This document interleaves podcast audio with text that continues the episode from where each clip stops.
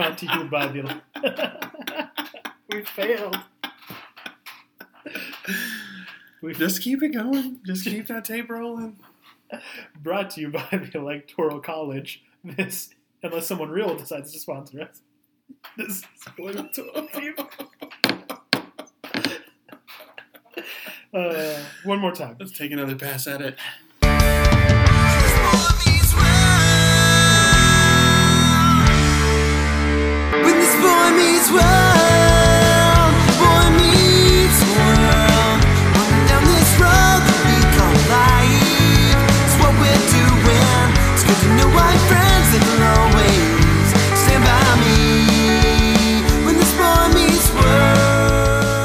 Brought to you by the Electoral College. Unless someone real decides to sponsor us, this is Boy Meets World Fever. I'm one of your hosts, Chance. And I'm your other host, Cameron. The Electoral College is fake. Yeah. Well, maybe it should be question, I, I don't know. We're, we're not here for that debate. We're not. It's a more complicated debate than most people think. Anyway, anyway, And it's surprisingly relevant. Modern politics are very surprisingly relevant to our discussion today. uh, very, yes, In all of its terribleness. yes, it is. Yes, it is. From sexual harassment from candidates displayed in really oversimplified kind of ridiculousness. Um, Cameron, you're getting ahead. You're I know, ahead. but it's it's just lining up in my brain. we we we failed at an opening. We We failed at our banter. we're, we're failing at our banter. Um, let's okay. Maybe Dizzy's song is still great at the beginning. You think we failed at that too? Um, it should be exactly the same Oh, as it's good. been every other time. Whew. Let's reset. I mean, we're gonna keep it here. How are you? Uh, I am pretty good. We just hung out with a friend from college a little bit. hmm Uh, he and I. I mean, you see him a lot more than I do. Well, I mean, I haven't. I've seen you a lot more than he. Well, I mean, lately yeah, in these during times, Yeah. but in the before times, you saw him a lot more. yeah. He's a he's a bit of a coworker of mine. Uh, we went and got a few drinks and had burgers. It sounds lovely. It was it was lovely. I had plantation rum. It was great. Um, I know you're not you're not much of a drinker. I mean, I'm not either. I have a Just drink. like- rum makes me think of Pirates of the Caribbean, well, which isn't a bad thing. it's not a bad thing. And plantation rum comes in a bottle that's like covered in a fishing net. Oh, that's fun. It is. It's very fun. I just like the um, all those little design choices. I don't care about what's in the bottle. I care about what's on the bottle. But it's it's absolutely de- de- delicious. Wow, I can't do anything today. Sorry, No. listeners. This is going to be a terrible episode. This is a rough one, but we have a lot to talk about. Um, so much. to yeah. I, mm, mm, mm. we have one thing to talk about for the first episode, and I have thoughts on the second episode. we go some places. I'm doing okay. Thanks for asking. Uh, I was just about to ask. Oh, okay. Go ahead and ask. Oh, okay. How are you today, Cameron? I'm doing okay. Yeah. Yeah, I just I feel like I have to talk about this with everyone. I just finished the first season of Umbrella Academy, and it's very good. It's so wild. time travel is great. Good thing we're doing this show where we get to talk about time travel. Eventually. Wait, I mean, it's already come up, Yeah. but not quite at the level that they pull it off with in Umbrella Academy. Yeah. But yeah, it's really good. You you are telling our listeners this because you have told me this many times hmm in our in our private lives. Yes, I'm just like Chance. This is blowing my mind. This is so good. It's true. I wish I was better at watching new shows. I can really only watch shows because I multitask when I watch. Uh-huh. So So I can watch an old show because I know what's happening. Yeah. I can kind of pop in and out as I'm like doing anything else. or even shows like I just watched The Last Dance with the Michael Jordan documentary. Uh-huh. It's very good and like it's well made and I like to get the story, but I also don't like care to know every detail. Like in something like Umbrella Academy, if I miss a scene, I'm like, what did I miss? hmm What what twist or turn could possibly And it's be also there? good. Yeah, You're really missing out. but The Last Dance, I'm like, oh, I don't remember what Scottie Pippen said his contract was. Who cares? Like, Yeah, I mean, not I- the most important Yeah. thing. But that being said, Scottie Pippen should have got should have should have gotten more money. I'm just saying. Everyone out there, hashtag justice for Scottie in the '90s.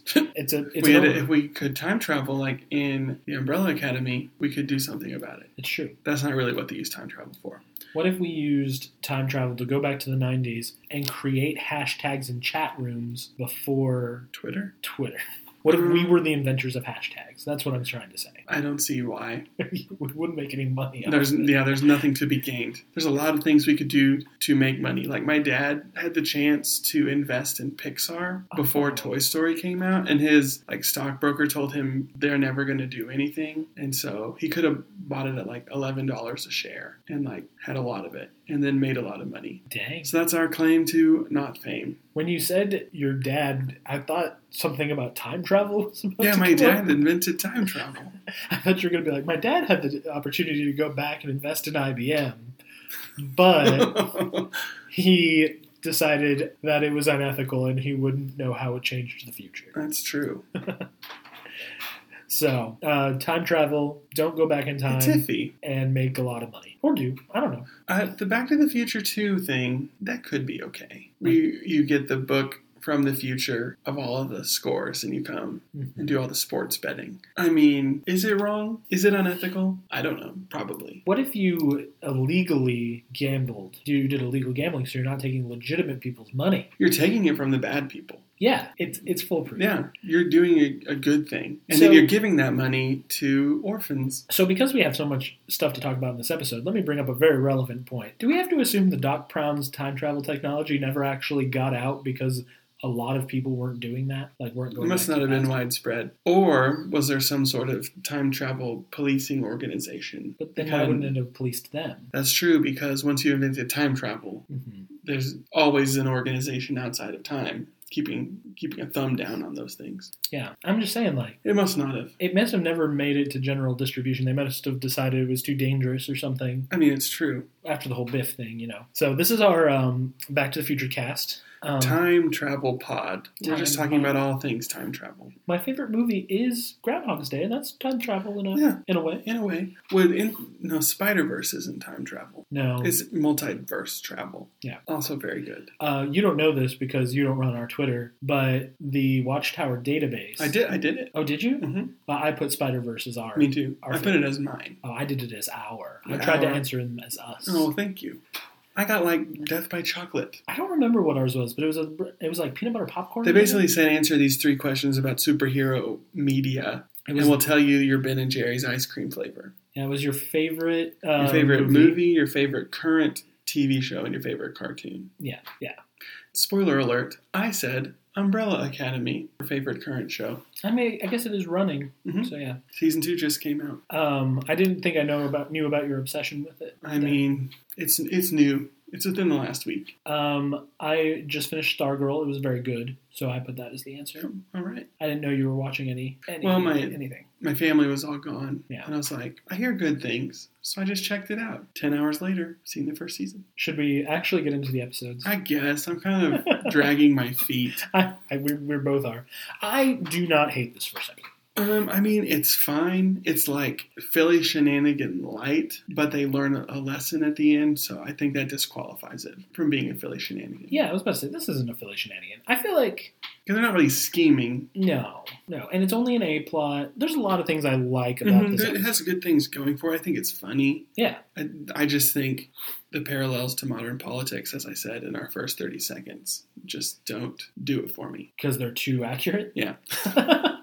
yeah, I would completely completely agree with that. Let's jump into it. Um, we'll start with episode 214. I am not a crook. Just to throw it out there. Obviously, a Richard Nixon reference, maybe very fitting. Uh, who's synopsizing? Who's giving the synop? Um, I'll do it. All right. Okay, so we are, for some reason, having eighth grade class president elections somewhere in the early spring of seventh grade. Mhm. And it, Corey ends up running with the encouragement of Sean against Alvin, everyone's favorite nerd, Apparently, his name is Alvin Meese. Alvin Meese. So they end up running against each other, and Corey's kind of doing it to try to figure out who he is because we're continuing that sort of story arc. And things get very out of hand with making wild campaign promises. Corey ends up like making a lot of wild claims and ends up firing Sean as his campaign manager. Um, and then in the end, just kind of walks away from the campaign. You made that sound actually a lot more exciting than the episode is. I'm not going to lie to you.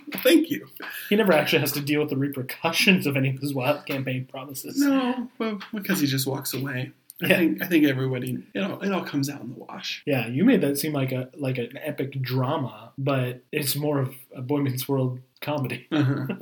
There's some jokes in there. um, Eric says some funny things. yeah, yeah, you know, no, uh, this episode has great stuff. This episode has some great stuff. It is not a great episode. I think I enjoyed it more than you. I'm, that's the sense I'm getting Yeah. from the for sure.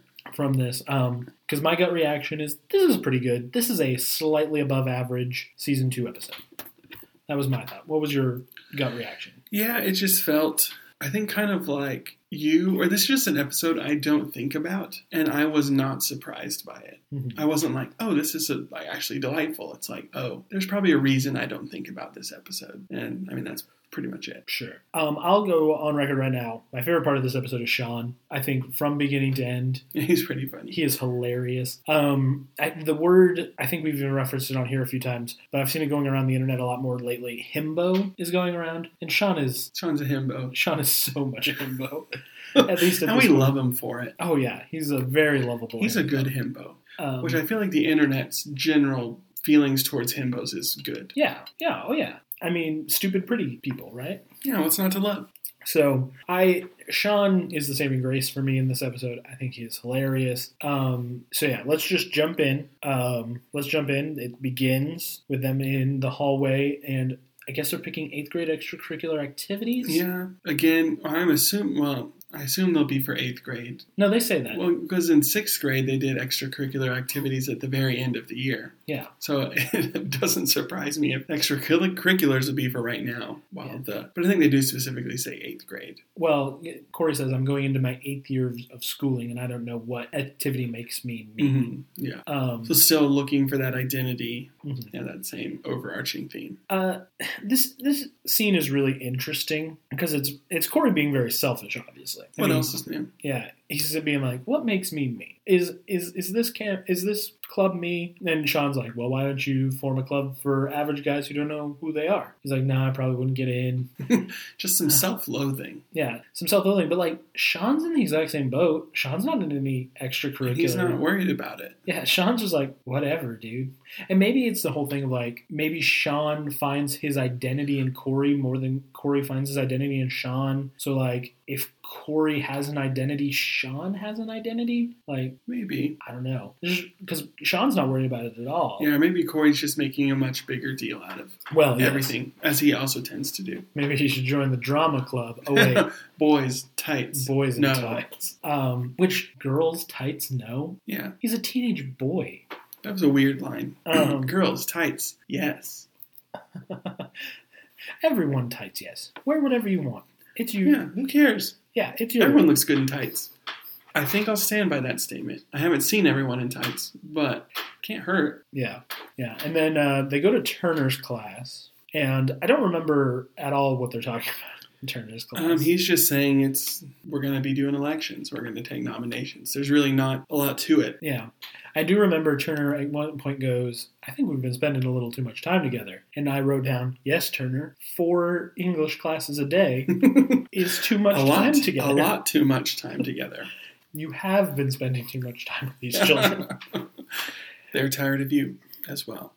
Um, yes, and so he's saying we're going to have these elections. We're going to accept nominations for president. Mhm. Um, Sean's like, you need to, Corey. Like, you need to do it. And then Alvin is like, I have a candidate, me. Mhm. Um, and then nobody really nominates him. Well, yes, this I didn't know what to do with this line because he goes, "Topanga, how about it?" Yeah, And she's like, she's like, no, please don't talk to me. yeah. What the heck? But- that makes no sense. I mean, I maybe he's been really creepy to her before.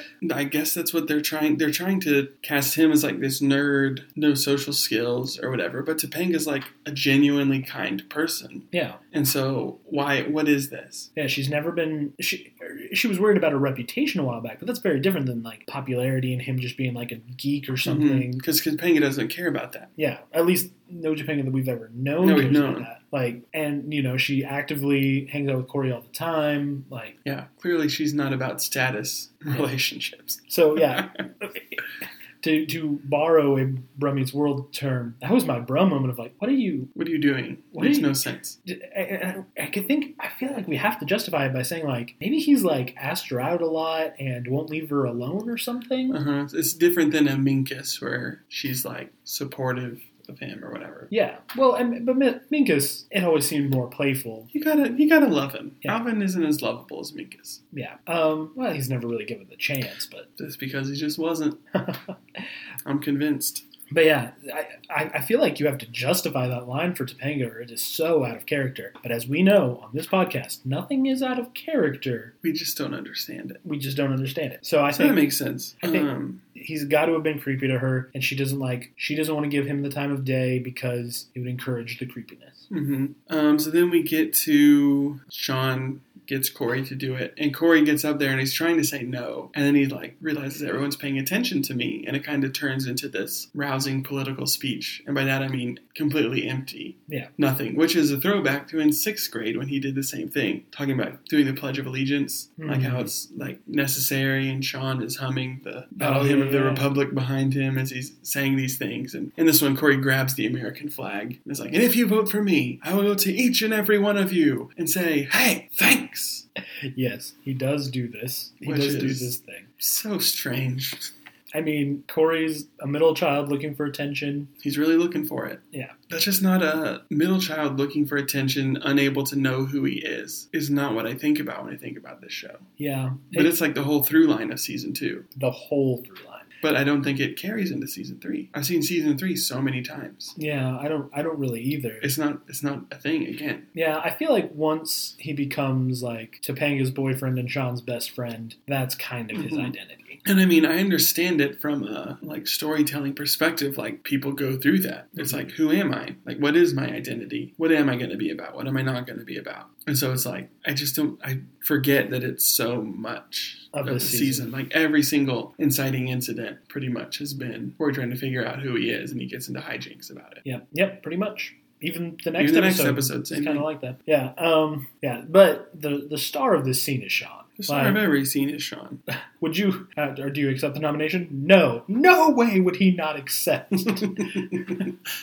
like just like making all of his uh huh. his I, I don't know what you call it proclamations. Yeah. Um, just making all those proclamations for Corey in his stead. It's very funny. Uh, Sean is he's pretty good at this. Uh-huh. He's a good hype man. Yeah, he may not be the most ethical campaign manager, but No, but there doesn't seem to be a sort of ethics committee or anything monitoring all of this during the entire process. So, yeah. And uh, Sean convinces Corey outside of the classroom, like, we'll we'll make it for you. So he starts like videotaping him. Uh, they get Topanga to say Corey's cute and cuddly, and that's what's important to me as a girl. uh-huh. Um, and the scene with the three of them together is maybe my favorite scene it's good. in the episode. Yeah, I just love Topanga. Like, no girl thinks like this, and he's like, "Yeah, you're right. Say whatever you want to say. Ask the real questions, but wet your lips first. yeah.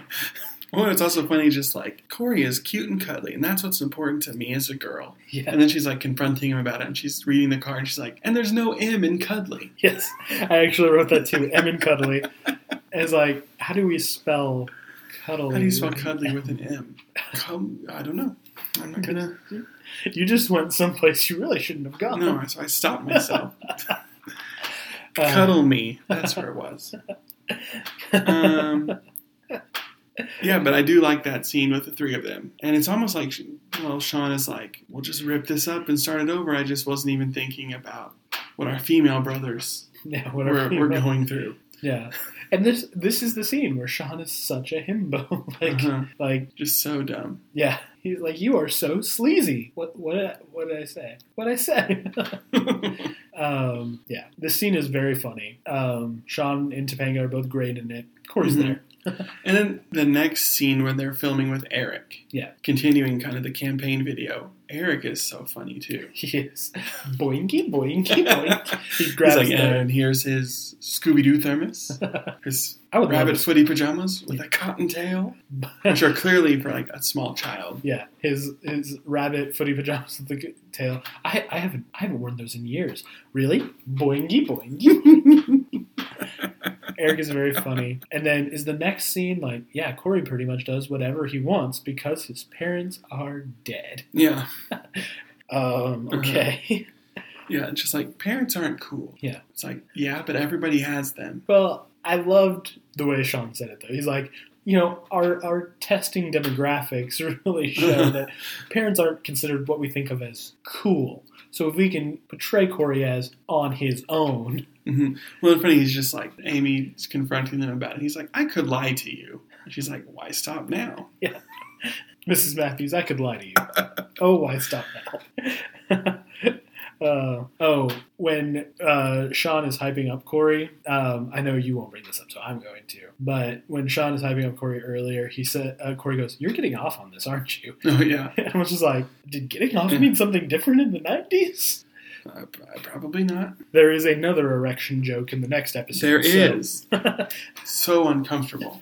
So apparently, Sean's erection is a uh, is a thing that they really wanted you to focus on in these two episodes. Mhm. Anyway, back to uh, his parents are dead and why stop now? Yep. So that's basically that. Where Andy's like, "What?" Yeah. And then we cut to the next day, and Alvin is giving his kind of stump speech. Yeah. In the cafeteria, Talking about. He says, "If teachers get paid for teaching, students should get paid for learning." Mhm. Yikes. yeah, that would be expensive. Alvin, teachers barely get paid for teaching. There's no room in the budget for you to get any. Um, and then he's like, homework. Well, basically, he says like homework is dumb. Like we're already here all this time. Why did we have to do stuff at home and you can't get it all done here? Mhm. Which I would agree with.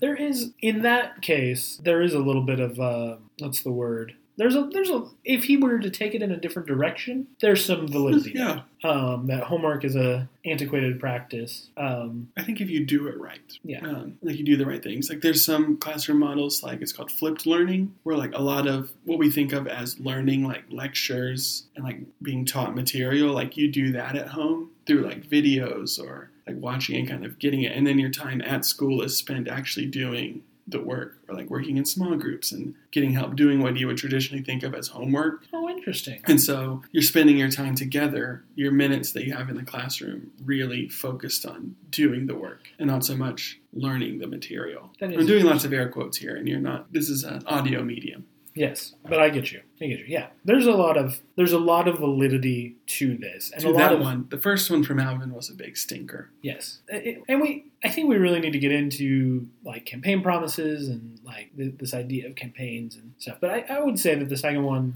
homework, there are people who are going to thrive with it and people who aren't. So maybe there's a better way. hmm And if it's like, because I know in my class we would be like, or my first couple years, it was like, oh, well, you have homework. Like this night is working on this, and this night is working on this.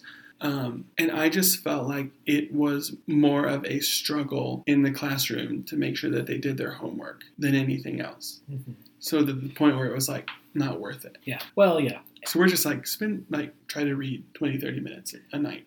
I think there's a lot of validity to the argument that making homework a chore deprives kids of the joy of learning. hmm Does that make sense? Yeah, it makes perfect sense. Like learning is fun. Yeah, Like learning's cool. yeah, kids like to do it. Learning's cool. Mr. Liner said it. You heard it here first. Well, I mean, people are watching this podcast because they want to learn about Boy Meets World to a certain degree. Mhm. Like people who love sports get into the statistics and all Uh-huh. that. But the thing learn. that should drive learning is interest and curiosity. Yeah. And when you're saying, go home and write all your spelling words five times, Mhm. that sucks. Yeah. What you what you've done is you've made it a chore. Mhm. You've made it A task that's not interesting, that's Yeah. not really learning. Yeah. So I, I think there's a lot of validity there, and I don't know what the right answer is. I mean, obviously, I have, I've got a Boy Meets World podcast, but I don't. Obviously, I don't know what the right answer is. But I think there's validity to that. Mhm. Clearly, I have a lot of thoughts on the rest of the episode because I'm really digging in deep on this one random line thrown out by a nothing character. How dare you? I'll say it. Alvin, Alvin- you're nothing. Simon and Baldo are the heroes of this season. The Um, unsung heroes. Yes. Um, Corey gives up, says that the he he starts telling real stuff like his parents told him to. Um, like, but everyone's bored and everyone's Uh-huh. So wondering. he's like, like, we're not coming to school Thursday and Friday. I'm pretty much shot by Wednesday. yeah, Mondays are optional. Tuesdays we come prepared to learn. yep. And they're all like, yeah! and this is this is the best line of the whole episode. Uh, M- Mr. Feeney says, "When do you step in and teach them the electoral process?" I guess if, if Matthews is elected, Tuesday. Tuesday. it's so funny. That is that is the line right there. Uh-huh.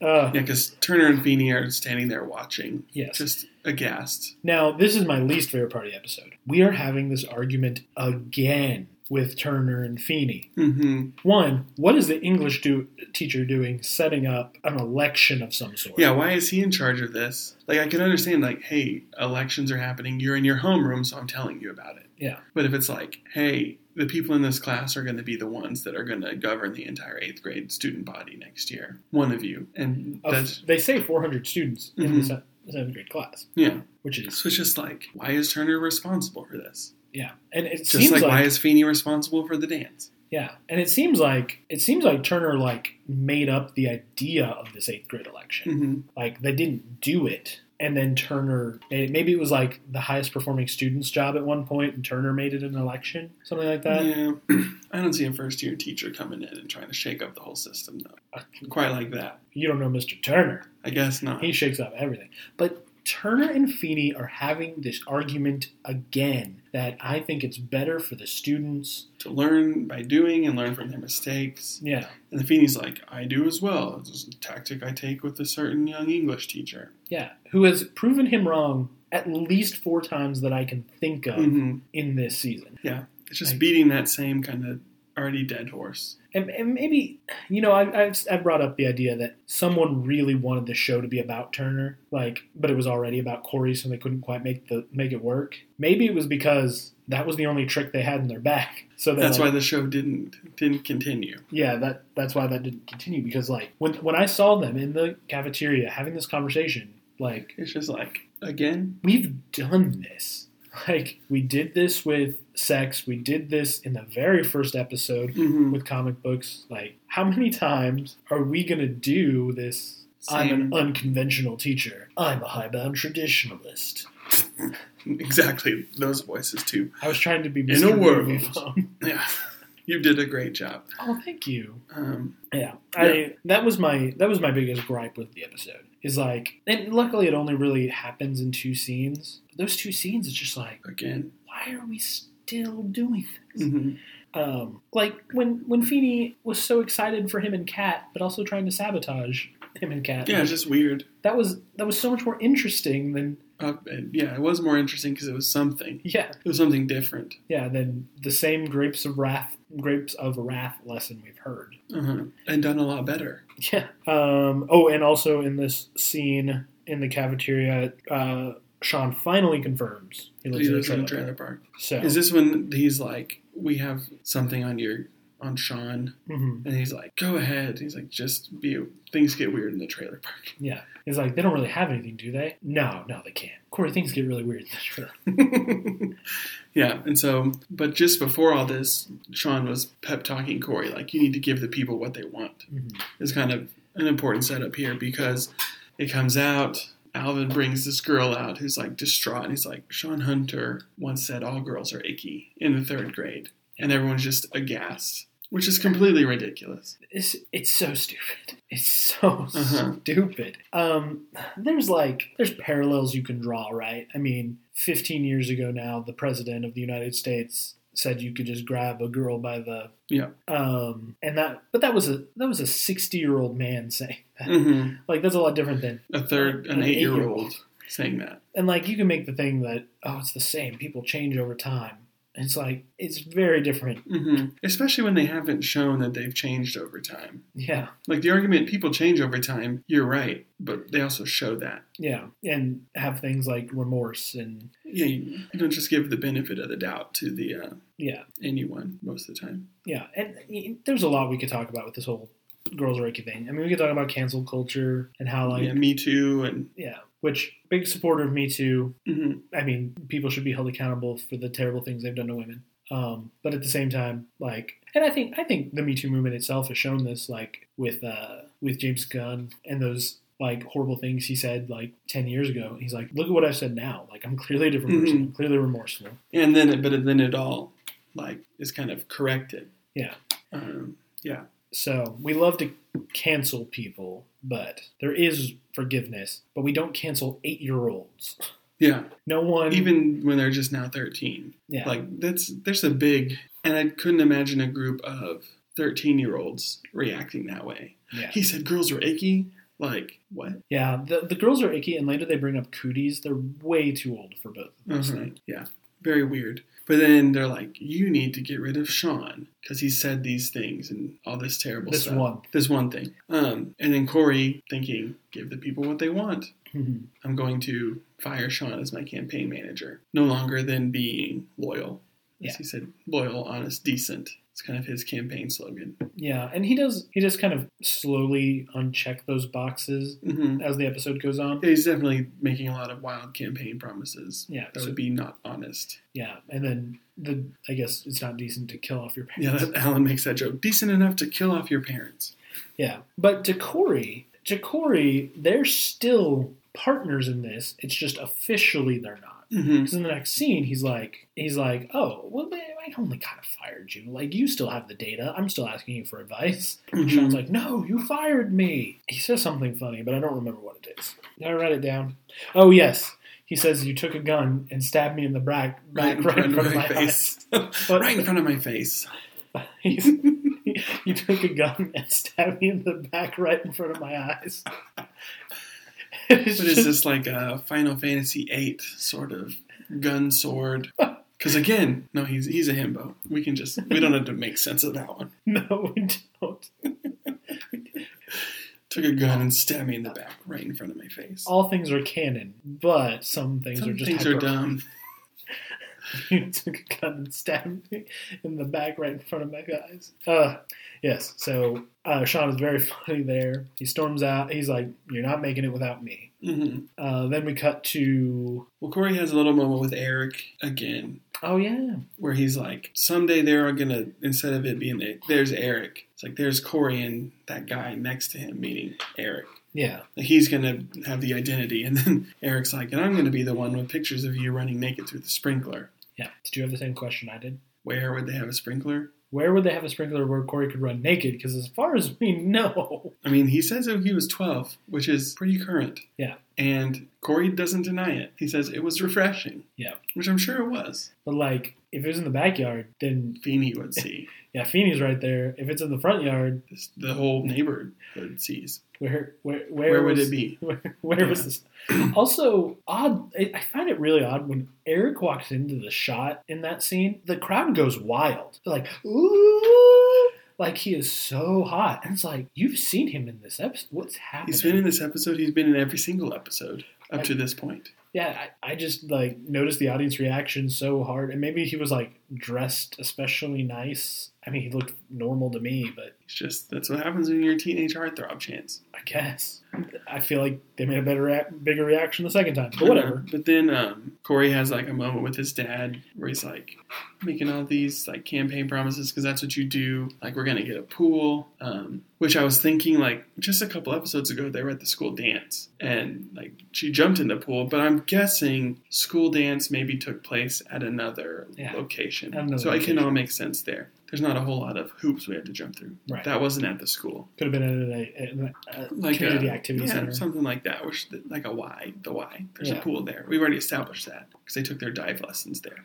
Absolutely. Um, so that all makes sense. But and Corey has like he mentions he has some like real ideas, you know, like better food in the cafeteria, which is still outside the purview of a Eighth grade, eighth grade school school, class class president. I've been the class president. Of course you have. Yeah, you have no power. It's nothing. it means nothing. Yeah. I was even like on student council, and it was also nothing. Is there like funds you can get to getting new textbooks? No. Oh, okay. Well, Also, we're in Oklahoma, so there were no funds to do that anyway. it's true. It's true. Yeah. So he has this talk. His dad's like, I like how you just weren't surprised. You're like, of course you were. Of course you were class president. of course. I think I was eighth and ninth grade. And then 10th grade, I was the president eighth and ninth grade. And then in 10th grade, I was part of student council. I was also an FFA officer. Isn't that Future Farmers United? Yeah, don't think too hard about it. Okay. Technically, now FFA doesn't stand for anything. They're just the National FFA organization. Because it's such a, much more than farming. Okay. Okay. Okay. So there's your little trivia. I did choir because of girls, and I was very good at speech and debate, but I did that because of girls too. Hey, good for you. That's uh, that's what I did in school. Nice. so Maybe I'll find a picture of me in that cool jacket, the FFA jacket. there's an FFA jacket. There's a whole there's a there is official FFA dress It's like this blue corduroy jacket, black pants and shoes, white shirt with the FFA tie, and then any degrees you've achieved in the organization, you have a little pin. So we are Minkus and Sean. Shut it. like I, I just like, in school, like I did nothing unless there was a girl involved. FFA jackets are so cool. Sure, You just don't know. I- You're just jealous. probably I'm taking my microphone and going home. Actually, I am home. you are home. I'm taking my microphone and taking you home. That's weird. Okay. Podcast over. um, this is this is fascinating to me. So yes, you were class president. You have no power. I, Yeah, I can't change the food in the cafeteria. I can't buy more textbooks. Can you? Who gives that authority? I can't fire the principal. No way I'm getting a pool and a water slide. clean up graffiti? Maybe you can have like You a. could probably organize something to do that. Yeah. Oh, yeah, but then you're a snitch. Because the graffiti? Yeah, graffiti's cool. Don't be a cop. Yeah, well. I, I do like graffiti. I think it looks cool. Yeah. Maybe we spray some of our own positive message graffiti over that graffiti. yeah, But then it's Oh, not really graffiti if it's uh, school sanctioned. It's still graffiti art. I guess it's not vandalism. Yeah, your favorite, uh, Into the Spider Verse. Yeah. Full of cool graffiti art. So much cool graffiti. Also, Sister Act 2, Back in the Habit. I've never seen Lots that. of cool graffiti in that oh, one. back in the habit. That's funny. It is, That's isn't what they, it? What they wear is habits. Yeah. What are we doing with this episode? Anyway, we get to the final debate. Oh gosh, I hate it here. There's so much to talk about. So much to talk about. I really, everyone listening at home, Chance also, I really am having a good time. We're having fun. I love the show. I love what we get to do. I say that like it's some special privilege. I love the time that we take out of our busy schedules to do this. It's worth it. It's fun. Gosh, this episode though. Oh, but the next episode is so much worse. Yeah. Um, I gotta save some of my tangential material Yeah. for that one. it's true. There is Um, one really good scene. In the next, There's episode, a scene in the next episode where both Ben and Rider do some great acting. Oh, We'll get to that. we will. Um, so yeah, they're they're setting up. Um, this is actually where we learn that. Okay, so this whole episode, I have a note at the very beginning. Wait, why did they change Alvin's name to Meese? And then Mhm. like through the whole See, thing, I thought I, I went back and looked because I was like, why? Why did he call him Meese? Mhm. But then I'm like, Mr. Turner calls Corey Matthews Mhm. and he calls Sean Hunter. I don't think he calls Topanga Lawrence, but in terms of like males in his classroom, he refers to them by his last name. Yeah, but I see. I didn't. I- I went back too, and I'm like Meese. Who's Meese? And I feel like even other people call him Meese. Uh-huh. I feel like Corey does at one point. So I'm like this whole time, and then finally they're like Alvin Alvin Meese. Meese. I'm like, oh, okay, it is Alvin. it makes sense. Um, Sure. And then, so they're at the debate, and uh, Turner says, We have a new person running. Mhm. Feeny's like, Good. We need someone to like rein this in. Maybe someone who's actually good. Seems like they'd be good at this. He's like, And it's Sean Hunter. Yeah. I quit. I quit. Yeah, Feeny's really funny here because uh, Turner's like, Turner's like, change of plans, George. You said I get to moderate. Yeah. And then he just quits. more to moderate. Yeah, you just got more to moderate. And then, then Sean's like, I got lots of ideas. Big honking ones. And then Feeny, you hear that? Big honking ones. Big honking ones. so they get in a big argument about nothing. hmm They make fun of Alvin. For is mom buying his Oh, clothes? Alvin reveals that. He's like, my, and my mom dresses me. And then he's like, no, I think he just she, he just says she buys his clothes, which is yeah, nothing. but yeah, that's nothing. Whose mom doesn't buy their clothes when they're in the seventh grade? Yeah. I don't know about you. Your life is strange. um, I'll never tell. no, my mom still bought my clothes in seventh grade.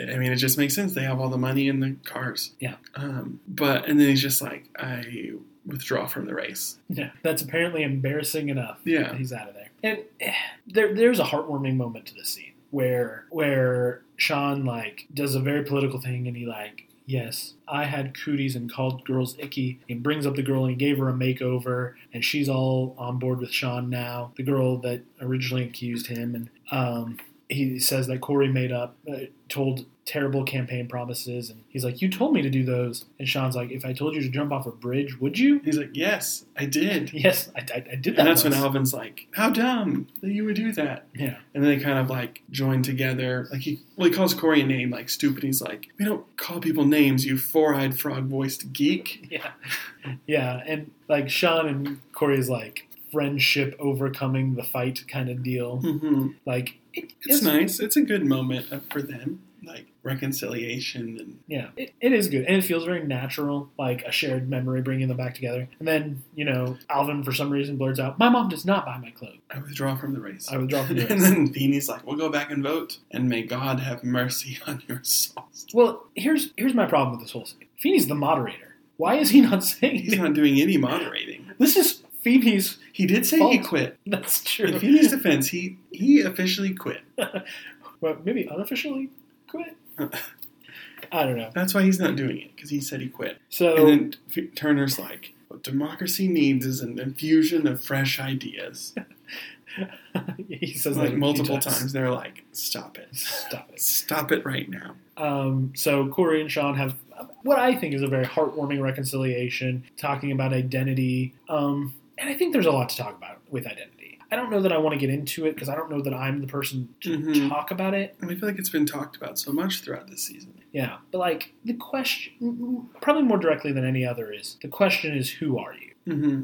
And like, I'm not trying to brag or anything. I never dealt with this. Whoa, braggy.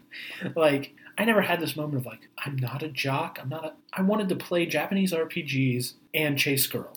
and look at you. That's You're doing it. that's true. I am in a lot of ways still doing those two things.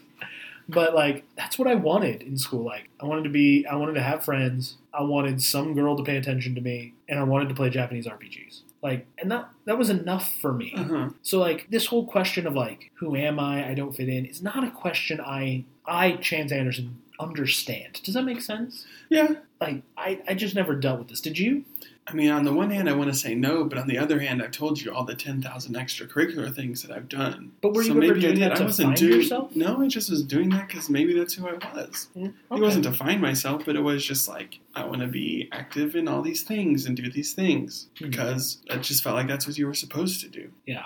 Um, and so I did. I actually would love to hear from listeners out there. Like, is this a problem you had? Did you try out all these things to find yourself? Mm. And maybe for some people that are like closer to our age, maybe we don't think about it. But I know we've had some people that have even written in, like mentioned that they're still in high school. Yeah. So that'd be really interesting to hear, especially now. And I feel like Girl Meets World as a series, like all three seasons, are hitting this point. I think to some degree. Yeah. yeah. Not every single episode, but it, it deals with the idea of identity a bunch. Yeah, I think in maybe maybe a more broad way, which makes it maybe more palatable for me. Because like this, I just don't get it. Like, do you have to have, be a jock or a geek to like have your identity? Because I've never had an identity. I don't know what my identity Mhm. is. You're just chance. yeah, like I- that that that argument never made sense to me. And maybe maybe it's maybe it's because Corey was really into sports and he thought that was his identity, and And then he realized he was bad at it. Ma- So he's like, this isn't me anymore. I don't know. so maybe it's like a crisis like that. I don't know, this this is a thing that I feel like deserves talking about. I'm just not the guy to do it, and it doesn't sound like Mm-hmm. and the episode really doesn't get into it well. Well, it it asks the question a lot. Mm-hmm. Like- but it just doesn't ever give an answer. Yeah. Well, Maybe yeah, that's the point. It's not trying to give an answer. yeah. I don't think it is. I mean, It's just trying to be a funny show to get people to watch it, and so it's asking these questions without necessarily answering them. Yeah. And at the end of the day, I think what Sean said in The Uninvited, which I gave a really low score for as much as I reference it, but It's really this one moment. yeah, but like, you're Corey, I'm Sean. Like that's all there is to it. Yeah, like, why do we need, why do we need anything else? hmm Um, Yeah, and I feel, yeah, I just feel like that's very, that's very real. Yeah. But to kind of wrap up the episode of what happens, um, both Corey and Sean drop out, and Feeney's like, "Well, I guess we'll just go about our day. We'll just be leaderless next year." Um, and then Topanga's like, "We can't do that," and she like comes up and gives a speech about all the changes she would make. Um, And they and then all- they're all like, "Topanga, Topanga," and they're like, "Maybe she's the level-headed leader that we need." And then a guy stands up and he's like, "What? Can we get a water slide?" And she's like, "You got it." Um, just that that power, you know. People Yeah. cheering your name, you're gonna do whatever you need to to keep it going. Yeah. Um, and Yeah. Yeah. Uh, they, there is kind of a crap moment where this one girl's like, I want to be president. I want to make a change. And Sean's like, want to get a burger instead? She's like, I quit. I, I, so that, that's not saying great things, but we'll, we'll go past that. But my favorite but part, maybe what it's really saying is being the class president has about as much excitement to it as going to get a burger with Sean, or maybe Sean Hunter getting a burger with Sean is more exciting. Yeah. than being class president. yeah, but, but I would, I, if you I mean, I would argue that it's true. Having been the class president, I'd rather go eat a, a cheeseburger. yeah, I, yeah, I would choose eating a cheeseburger with Sean Hunter above that for sure. Um, the, but my, then my favorite part of the episode, which I've never noticed before, yes, the credits roll. Executive producer Mark Jacobs, Michael Jacobs. or Michael Jacobs, yeah. and then just a, a, a nameplate that says Topanga pushes it pushes it aside and it just says executive producer Topanga. It's so. I've never seen that me before. neither. I never noticed it. And it's just like, oh my gosh, this is hilarious. yeah, and then we get a stinger at the end. Like, I didn't even write anything down about it. Well, I'll just quickly go over it. Uh, they're in the Matthews home. I'm glad we didn't have to listen to any campaign promises. Yeah, Corey needs to learn that when you make a promise, like that, th- people remember those right. things. And Amy goes, like, when you promised to take me to Paris, he's like, yeah, yeah, yeah, and he like pretends to remember, and he's, He's like, like, Paris this summer. yeah, we're going. And Eric goes, did Dad really promise to take you to Paris? She's like, yes, he did just now. Which was, I mean, it was fine. Yeah, it's fine. That's about as much as Alan and Amy need to be involved in any given episode. So they were in there the right amount. Yeah, I I feel like I've been hard on this episode. This Sean's humor, the Topanga moment. I think Topanga taking over the rally is hilarious. Um, really, the bummer in this episode the entire time is Corey, which is unfortunate. Classic. He's who we're following. But like, I think this episode is actually pretty good. I'll jump into ratings. I ratings. bumped up a little bit, bare, like a little. I, you know, my my kind of average for season two is kind of a seven point five. I think it's a little above that, so I'm going to go with an eight. I gave it a seven. Okay. I did give it a six, but I had so much fun talking about Sister Act that I, you know, I changed my mind. Uh, what did you call it? A new habit or back in the habit? I'm back in the habit. Oh, that's that's a clever New name. habit would be good too. Um, If I Sean, did Sister Act three, picking up new habits or something. pick up new habit. Whoopi, call me. Let's talk. I got some ideas. That's all of them, actually. A Whoopi Goldberg podcast. No, just Whoopi can call me um, anytime. Sean MVP. Yeah, Yeah. yeah. I wrote Turner down question mark just because I think the little bitty moments that he has, like I guess if you're if Matthews wins Tuesday, Yeah. If, if if I'm giving an MVP moment, it's Uh-huh, definitely it's that, that moment, and maybe Topanga, whoever it was that said we need to put her name. Yeah. That's who. That's who I would give the MVP to. Is whoever did the end credits. Whatever to the intro.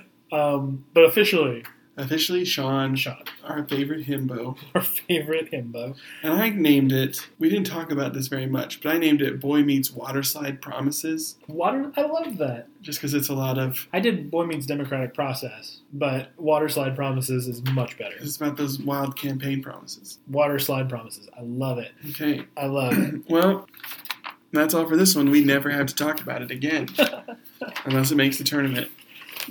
I should have scored it lower so it wouldn't make the tournament. So I don't have to talk about it again. You know, I give this episode a two. even if it makes the tournament, it's not. Yeah, we'll have to talk about it at most sixty seconds. Yeah. Um, maybe we can make sure one of our guests for the tournament has it. Yeah. Okay. So that's all for episode 214. We're moving on now to episode 215.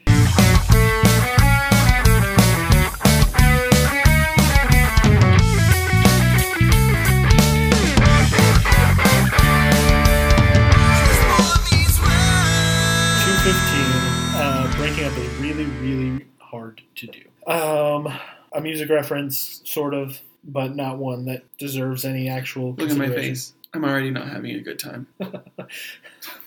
Guys, this episode sucks. um, I'll go ahead and give it its synop.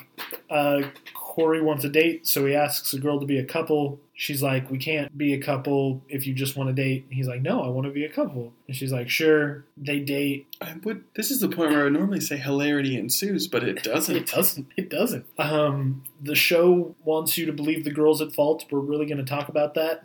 Um, and then um, they break up when the truth comes out. There's my synopsis. It's bad. This episode also has a B plot and a C plot. Mm-hmm. And I'll just say right now, it was the last thing I wrote. I do not like the A plot. I love the B and C plots. I if this was an episode about Eric and Dominique, If they just ex- like, if they cut out the Feeny Turner, mm-hmm. maybe they put Feeny Turner in the last episode because it could have probably it could have held the weight of a little bit of an expanded B plot. yeah, And this one, they just took the Eric and Dominique thing and just made it so much more. If that was the A plot of this episode, I'd be okay. yeah, yeah, I agree because Eric and Dominique were very funny. So but the rest were bad. Um, let's let's eliminate the C plot and just say what happens real quick. Okay. Then go to the B plot. I am dubbing a new Boy Meets World fever term and calling this one a Feeny special. A Feeny When spec- Feeny pulls a little scam, because he does it a couple times throughout the show. Basically, Feeny like scams um, Mr. Turner Mhm. and makes it seem like he'd be really bad at racquetball. And Turner's like, oh, you know, I'll, we'll just give it a try. I'm sure you'll do okay. Take it easy on him. And then Feeny goes and just stomps all over him playing Yeah. racquetball. And that's it. Yep, that's But it's like two scenes, you see. very Uh, funny. this confirms my theory from the Terra Light episode. Feeny's a troll. Yeah. Um, I now have no doubt that he planned the entire school dance. Yeah, dance. the school dance was both a Philly shenanigan and a Feeny special. Yes, one hundred percent. Both. Yeah. So that's the C plot. The B plot is Feeny Philly special. Feeny Philly shenanigan. Philly Feeny. Philly Feeny. A Philly Feeny. That's what we would call it. A Philly Feeny. Okay, I like it. Uh, the the B plot is hilarious, but there's not a lot to say about it. Eric gets uh, he can't go out with girls because His he, grades are bad. So this is our first, I feel like, introduction to dumb Eric. yeah Like, classically dumb. classic. I do like, but I have a rebuttal to your argument, mom and dad. Please don't take my girls away. uh, which also, we find out that Eric wants to be a weatherman. Yep. He's like, I don't need good grades. I can just be a weatherman. yeah, which is not true. Being a meteorologist It's does very demanding. You have to know a lot. But to him, it's just a, A pretty face that points. yeah, pretty face that points. A male Vanna White? That's what Eric wants to be. Um, and then uh, the next scene. I'm sure Vanna White is a smart person and just a lovely individual. I don't know much about her. I don't want to That's disparage her. I'm sure she's great. Yes, yes. Uh, it, in it, what she does on the show is just points. Yeah, has points and touches the corner. We do not want to say that That about she's, a, that she's an Eric Matthews Yeah. level of intelligence. Uh, the next scene I thought was very funny. The he can't go out, and the girl's like, My parents are out of town. Well, she's he, she goes up and she's like, "Hi, Eric, it's Blank." I don't remember her name, and she he goes, "I know who it is. Please move on," which is just very funny. yeah, but she's like, my parents are out of town, and I can't get the thermostat on my uh, hot tub to work right. Yeah, You and he's like- heat it up. He's like, "Ah." He- he's like, if you ever have any feelings for me, go home and get ugly. and we see Jason yeah, again. we see Jason again. Um, maybe I don't know if he's still with Desiree or not. It's not brought up. It's not. But I could see him going and getting his hair done by Dominique because Desiree's being very withholding. Yeah. So he has this little side action that he gets. yeah, okay, I'm I'm down. So uh, maybe they've broken up. I don't know. No, I think he gets his hair cut while she's shopping, and he th- she thinks it's innocent, but it's really not. So much more. Yeah, I think I think we got to assume he's with Desiree still. I don't know why. It's just more fun. Yeah, it, it is. More work for us. Yeah. So he he's like, "What if I told you there's a completely parentally approved way for you to get attention from a beautiful woman?" Basically. hmm And he's like, "There's no such thing." And he's like, "Okay." And Eric jumps over the wall. and is like, "Please help me." Yeah, and so then he says it's getting your hair cut, and she like the hairdresser is like this attractive woman, foreign. French, maybe. Friend, I, yeah, Dominique is her name. She has an accent of some sort. She's like, "I'm Dominique," and he goes, "I'm Mavu," I'm "My um, which is so funny. yeah, And, but basically, she'll go and like give him a haircut and wash his hair and like run her fingers through his hair and like that's enough. What the- Wait, she's like, "Who's this gorgeous head of hair you've you got?" it?" And like when he's sitting in the chair and she's like running her fingers through his hair and his face is so funny. I Uh-huh. wish this was a visual medium. Actually, I don't because I'm gonna look like an idiot. Yeah, But he's like, "Ah," and, and she's like, "Okay, we're going down." And he's like, "Bye bye, bye bye." I did really love this. Is when they were still at school when the girl leaves him and Eric's smashing his head against the locker, and then Jason's like, "Lockerhead man, I heard your signal and came as quick as I could." Yeah. Um, yes, he's getting his hair cut. That's all it is. That's all. That's all it is. There's literally that. Um, I would have to say, getting your hair cut, especially like a wash and a dry, isn't cheap. No. His parents are fine with him spending a, a like a lot of money very frequently to get his hair cut. I mean, if all he's doing is getting a trim and a shampoo in the 90s, it may not be so bad. Maybe, and he has a job. And he has a job. So, It's his money, and he needs it now. but this whole thing is so fun. I mean, like I said, when she's running his fingers through his hair, he looks like he's on drugs. Yeah. And, I mean, someone touching your head like that is kind of intimate. Mhm. I mean, it made me think of there's this book series Chance and I read called The Dresden Files. It's And true. there's a character in it who's he's a vampire, but it's like an emotional vampire. Oh, yeah. and he's trying to like control himself instead of like He devouring people. lust. Yeah, and so, but what he does is he goes and he is a hairdresser because there's something very intimate about getting your hair like Mhm. washed and worked on, and so he kind of gets a little bit of energy from those interactions. So it made me think of that. Yeah. it's a very good series. It is. It's a very good series. And Eric and Dominique are very funny. That's not really related to Dresden Files, but No, or the rest of the episode. Right. Uh, we have two more episodes of this. The second one is Eric coming in while the family's having dinner. Like, hey guys, and Eric goes, "I can get haircuts. I can get as many as I want."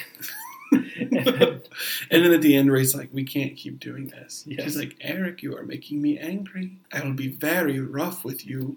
is this episode going to be boys meet bad French accents?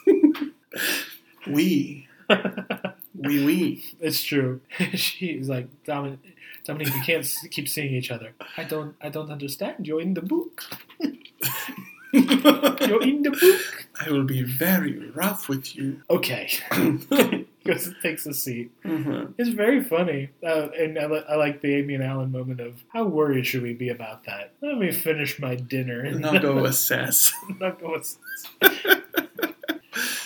So, so, that, with the exception of one scene, is the enjoyable part of this episode. yep. Um, Eric MVP.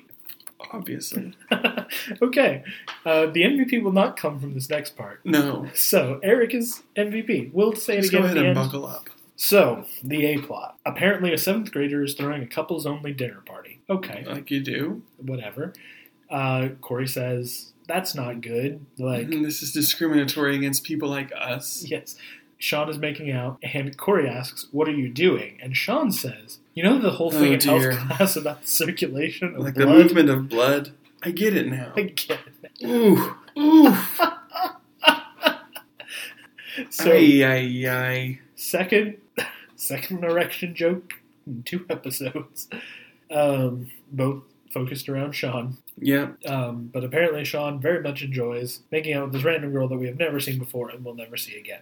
Um, which is fine. That's in Mhm. Sean's character. Yeah. And we get a great piece of continuity. He's like, "Hey, you've known Wendy for a long time.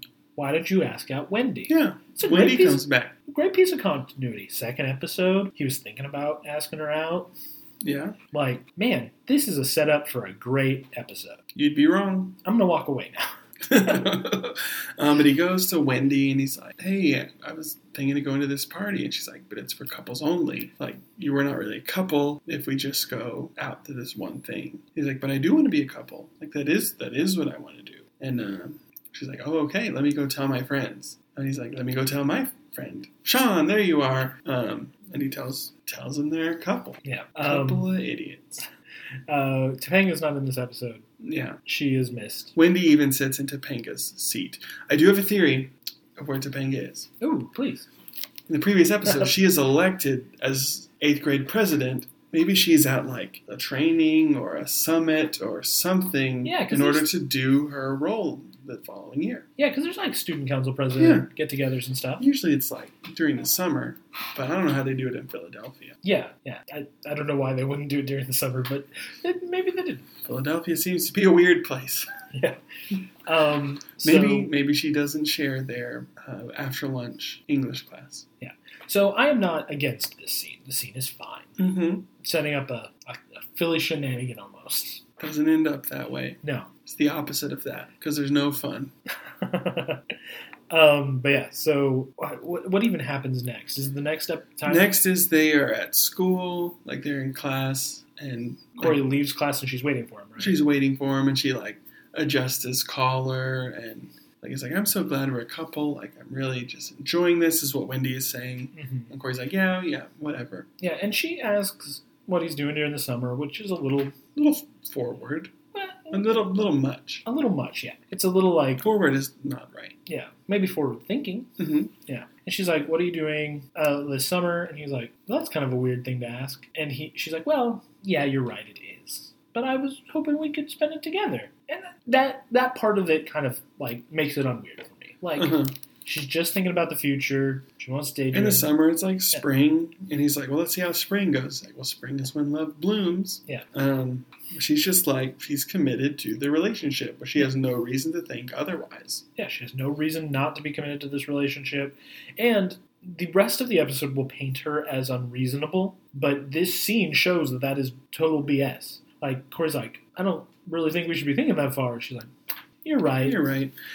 It is funny when he's walking away after she like adjusts his collar, and she's like, "Are you forgetting something?" And he like lifts up his shirt to check his fly. Yes, it is funny. And she's like, "No, give me a kiss." Kiss, kiss. Yeah, Which is kind of weird, but I am not gonna say that Wendy isn't weird. What I am gonna say is, why? justice for Wendy. Why are we not? This is the TK problem all over again. Why are we not communicating with this girl? Why are Mhm. we just assuming? There's no ex- expressing of expectations, or if something is weird, talking about it. Yeah. Now, if it was just Corey and the advice he got from his parents was, you need to talk to her and talk about like realistic expectations and like I don't know life. Like Mhm.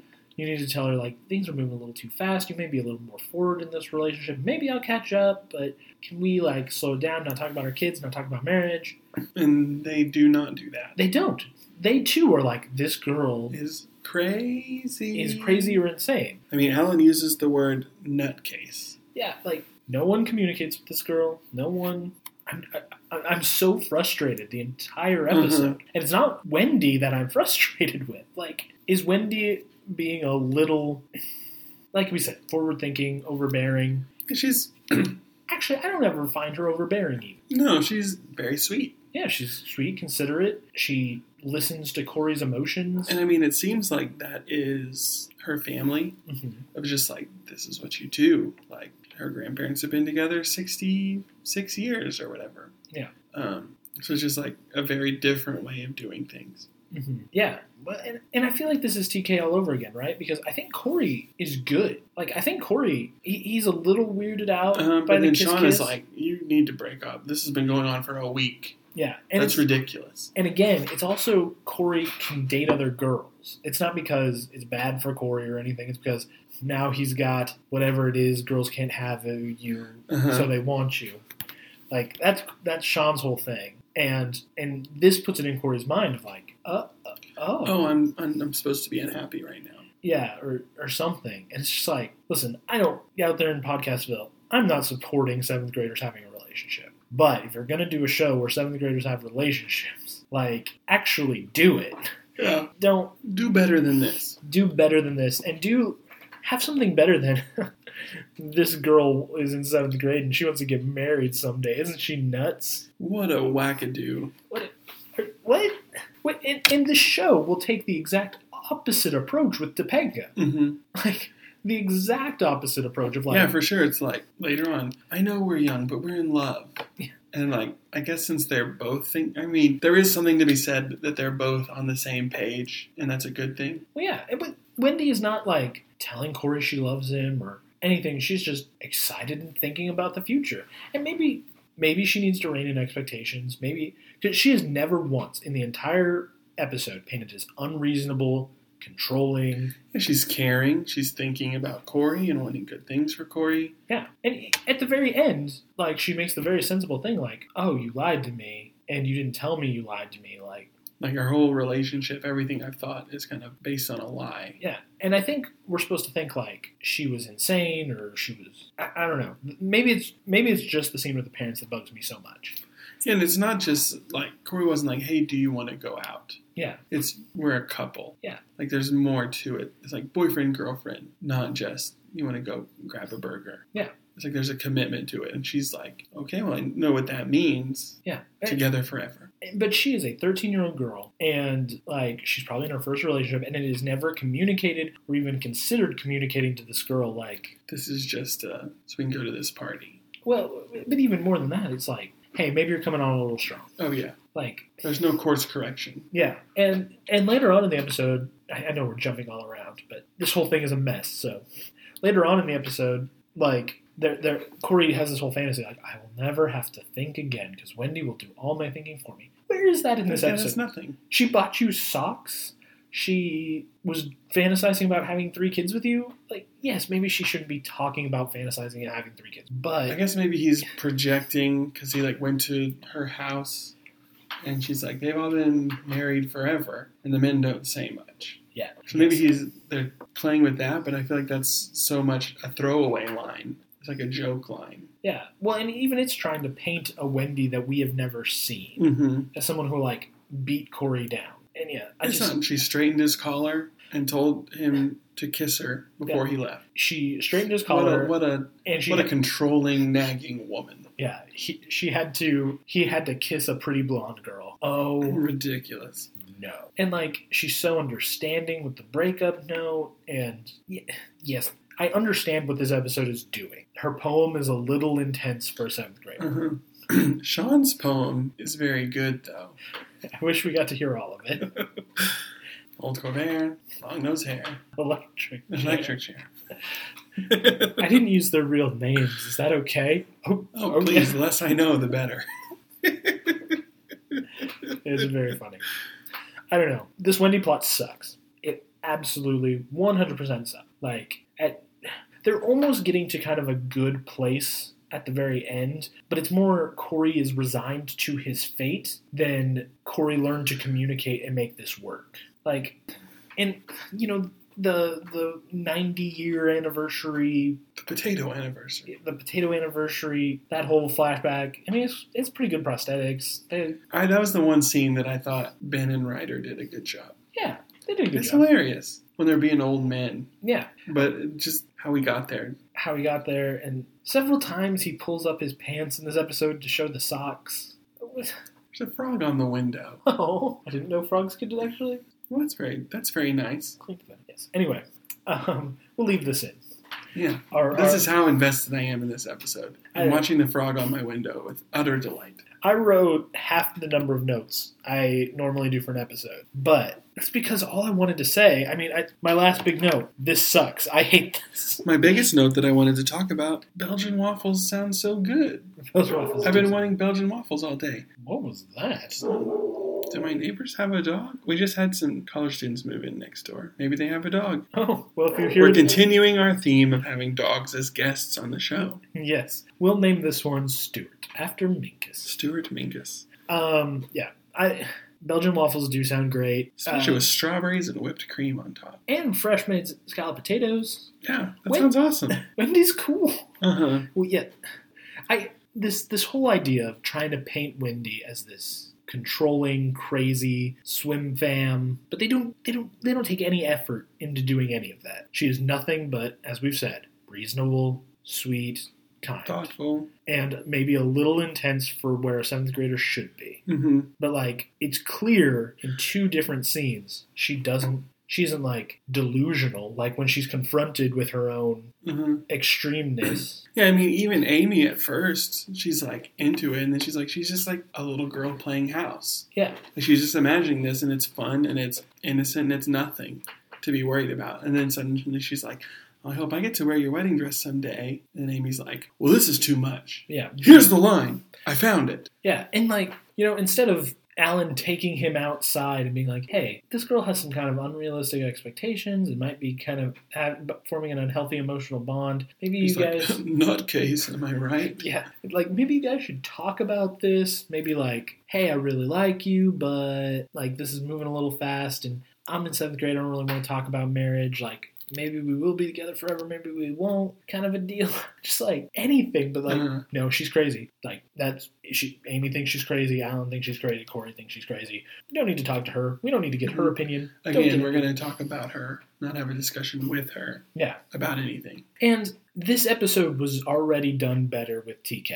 So much better. Love that one. Except for that part, again, where they discuss her future without her being involved. Yeah, but at least with TK, it was explained like, "Hey, I'm not as into this. Like, let's slow down." hmm And this gets us the terrible Mrs. Matthew, or wonderful, both actually. It's funny, but it's also just like, why is she having to change? Yeah. Here, there's none of that. Yeah, there's none of that. It's Wendy Just gone. and crazy. So anyway, I think I'm done. I think I'm done with this episode. I do. I feel like there's a moment in this episode that I do always think about, and that's just old Corey. Oh, they want you What? to take the roles. Who? They want you to take the roles. Yeah. Just, I feel like they both do a good job acting like kind of old men. Yeah. Wendy less so. Yeah. She just sounds normal, but I think they both just had a lot of fun with it. They do, And then Mr. Feeny being the waiter, but he's just Mr. Feeny. but it's just Mr. Feed. um, that was funny, but again, everything around it. everything around it is just trash can fire. Yeah, Eric and Dominique are the best part of this episode. Uh huh. I know we haven't spent much time on this episode, but I don't want to just be negative the whole time. Like, I, I think I've made my problem very clear that like just painting this girl as crazy without any without without any communication with her, without any like showing that, and like we as the audience are just supposed to accept that because I guess the male narrative is challenged Mm-hmm. or whatever. I'm maybe saying that wrong, maybe not. Like, I think it sucks. I don't I don't want it. like, Yeah, I don't know if what you said was the right thing or not because I was watching that frog try to catch a bug. it's okay. Well, oh, I'm cheering for that little guy, you know? He's gotten close a couple times. Um, yeah, I just I'm not here for this. I'm not here for what it's trying to say. I'm I'm done. Yeah, it was an episode of this show. The A plot wasn't good. The B plot and C plot saved it. I would say the C plot is okay. The B plot, The B plot saved it. I liked both. it's I mean, it's nothing, yeah, it's nothing. but it's it's like popcorn at the movie theater. yeah, maybe You we want, should. you want that. You just you're gonna eat it. It's nothing. Yeah. but it's still good. I guess I can take some a, a Philly Feeny. I take a bad movie with a some popcorn, Yeah, especially these days, and there's nothing. there's nothing. I really want to go to a drive-in at some point be fun. It would. Be. Um, yeah. So ratings, I guess. hmm Again, I said um, the B and C plots elevated it, so I gave it a six, Really. just because I liked those so much. Okay. Um, this is my least favorite episode of the season by far. Um, maybe Of all, I'm trying to think what I really didn't like about what episodes I really didn't like in season one. Boys II Mensa. Boys to Men, That's the big one that we were Yeah. both pretty cold on. The finale, the finale. I I would watch. The finale over this. I would watch the finale over this. I really think I would. It's got that heartwarming Feeny Corey scene at the very end about Mhm. plants. Plus, William Daniels is so good in it. Yeah. Um, man, I just maybe you at home don't have the problem with this episode I did, but I hated this episode. Yeah, if you're like, no, no, no, here, let me explain everything, please. Yeah, uh, I, I'm gonna give it a 4.5. Whoa, I, I think if I'm judging it on a percentage of the episode I enjoyed, about forty-five percent. about 45%. About, um, I really do like Eric and Dominique. I think they are hilarious. I will be very rough with you. I will be. There's so many, so many good quotes that I don't even think about in Boys World a lot. They're like, but, but you're in the book.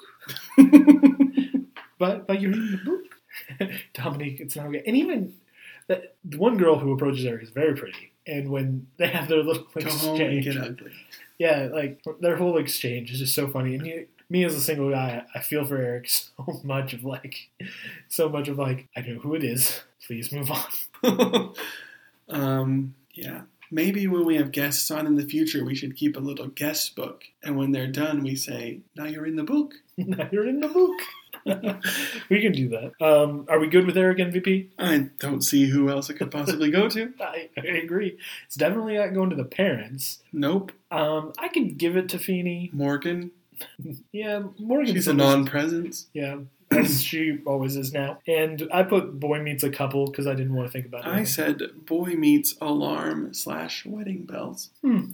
Just because Amy was like beep beep, Yeah. sounding the alarm. I like that more than Boy Meets a Couple. Let's go with it. You get right, both I'm the naming king. Enter naming king theme music here. Surprised we don't have any. If you at home are like, I don't like it when they're negative, neither do I. That's why, I'd much rather have fun. yeah. I mean, I'm having fun again. yeah. I'm watching this frog in the window. I'm sitting here with my friend, Yeah. having some laughs. but I don't want to. I don't really want to talk about the Wendy thing. Like it sucks for all the reasons the TK thing sucked, except times a thousand. hmm I mean, I said it in that episode so many times. No one is communicating to this girl she's being overbearing. Cameron is now taking a picture of the frog. That's how invested he is in Wendy. Just so we can let you all see. You know, we'll post it on our Twitter whenever this comes out. That's true. We will. Um, but yeah, so that is. Um, That's this episode. we will never talk about this one again because our scores will not get it in the tournament. Yeah, it won't. It won't happen. So I will not think about this episode until the next time I watch Boy Meets World, and I might skip it. It'll probably be on because I won't be paying as much attention. Yes. So um, yeah, that's If I can play Animal Crossing while watching this episode, okay. yeah. Animal Crossing is good. Maybe a maybe a good uh, Trails of game. Uh, Yeah, chance is big on those right now. I'm very big on those right now. Um, but yeah, so this episode is over, um, and now So, on to our closing things. We do want to say thank you to Dizzy Parker for his theme song, the one steady part about the beginning of this episode, the one steady part about the end of this episode. Yeah. Everything in between, it, was- it was a good time. Yep. Links to uh, his YouTube video are in our description, um, and links to all his other information are in the uh, are in his YouTube video. Hmm Um, we love we're loving our theme song. It's still when I re-listen to the edited episodes, my favorite part. hmm So, also make sure you follow us on Twitter. hmm at BG World Fever. Reach out if you have a question, a comment, an answer to any of the things we've talked about.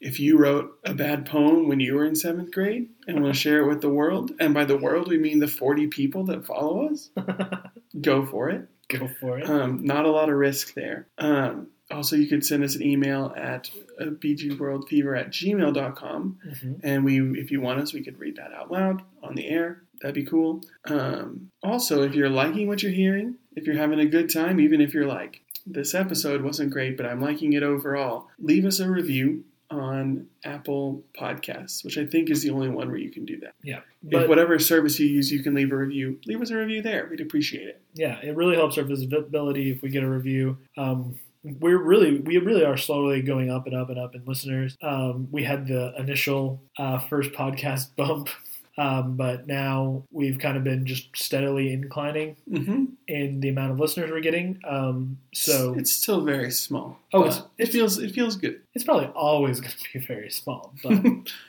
uh, yeah, it feels really good. Um, and Makes I me feel like the prettiest girl at the dance. aw, I think you are. Well, thank you. Um, yeah. So uh, please. I leave us think he got one. Oh, did he get a? Did he get a fly? I think so. Maybe a moth. Um, I think this episode is going to turn out great. Personally, There's there's Even- a lot of threads that really came together in the end. yeah, a lot, a lot. Even though we weren't keen on the second episode, we reviewed. I wasn't super keen on the first. Yeah, you you weren't. I, even I even just thought it was above average. Uh-huh. So yeah, I think that's all I've got for today. Me too. So for all of us here at Boy Meets World Fever, so long, world. So long, world. When this boy meets world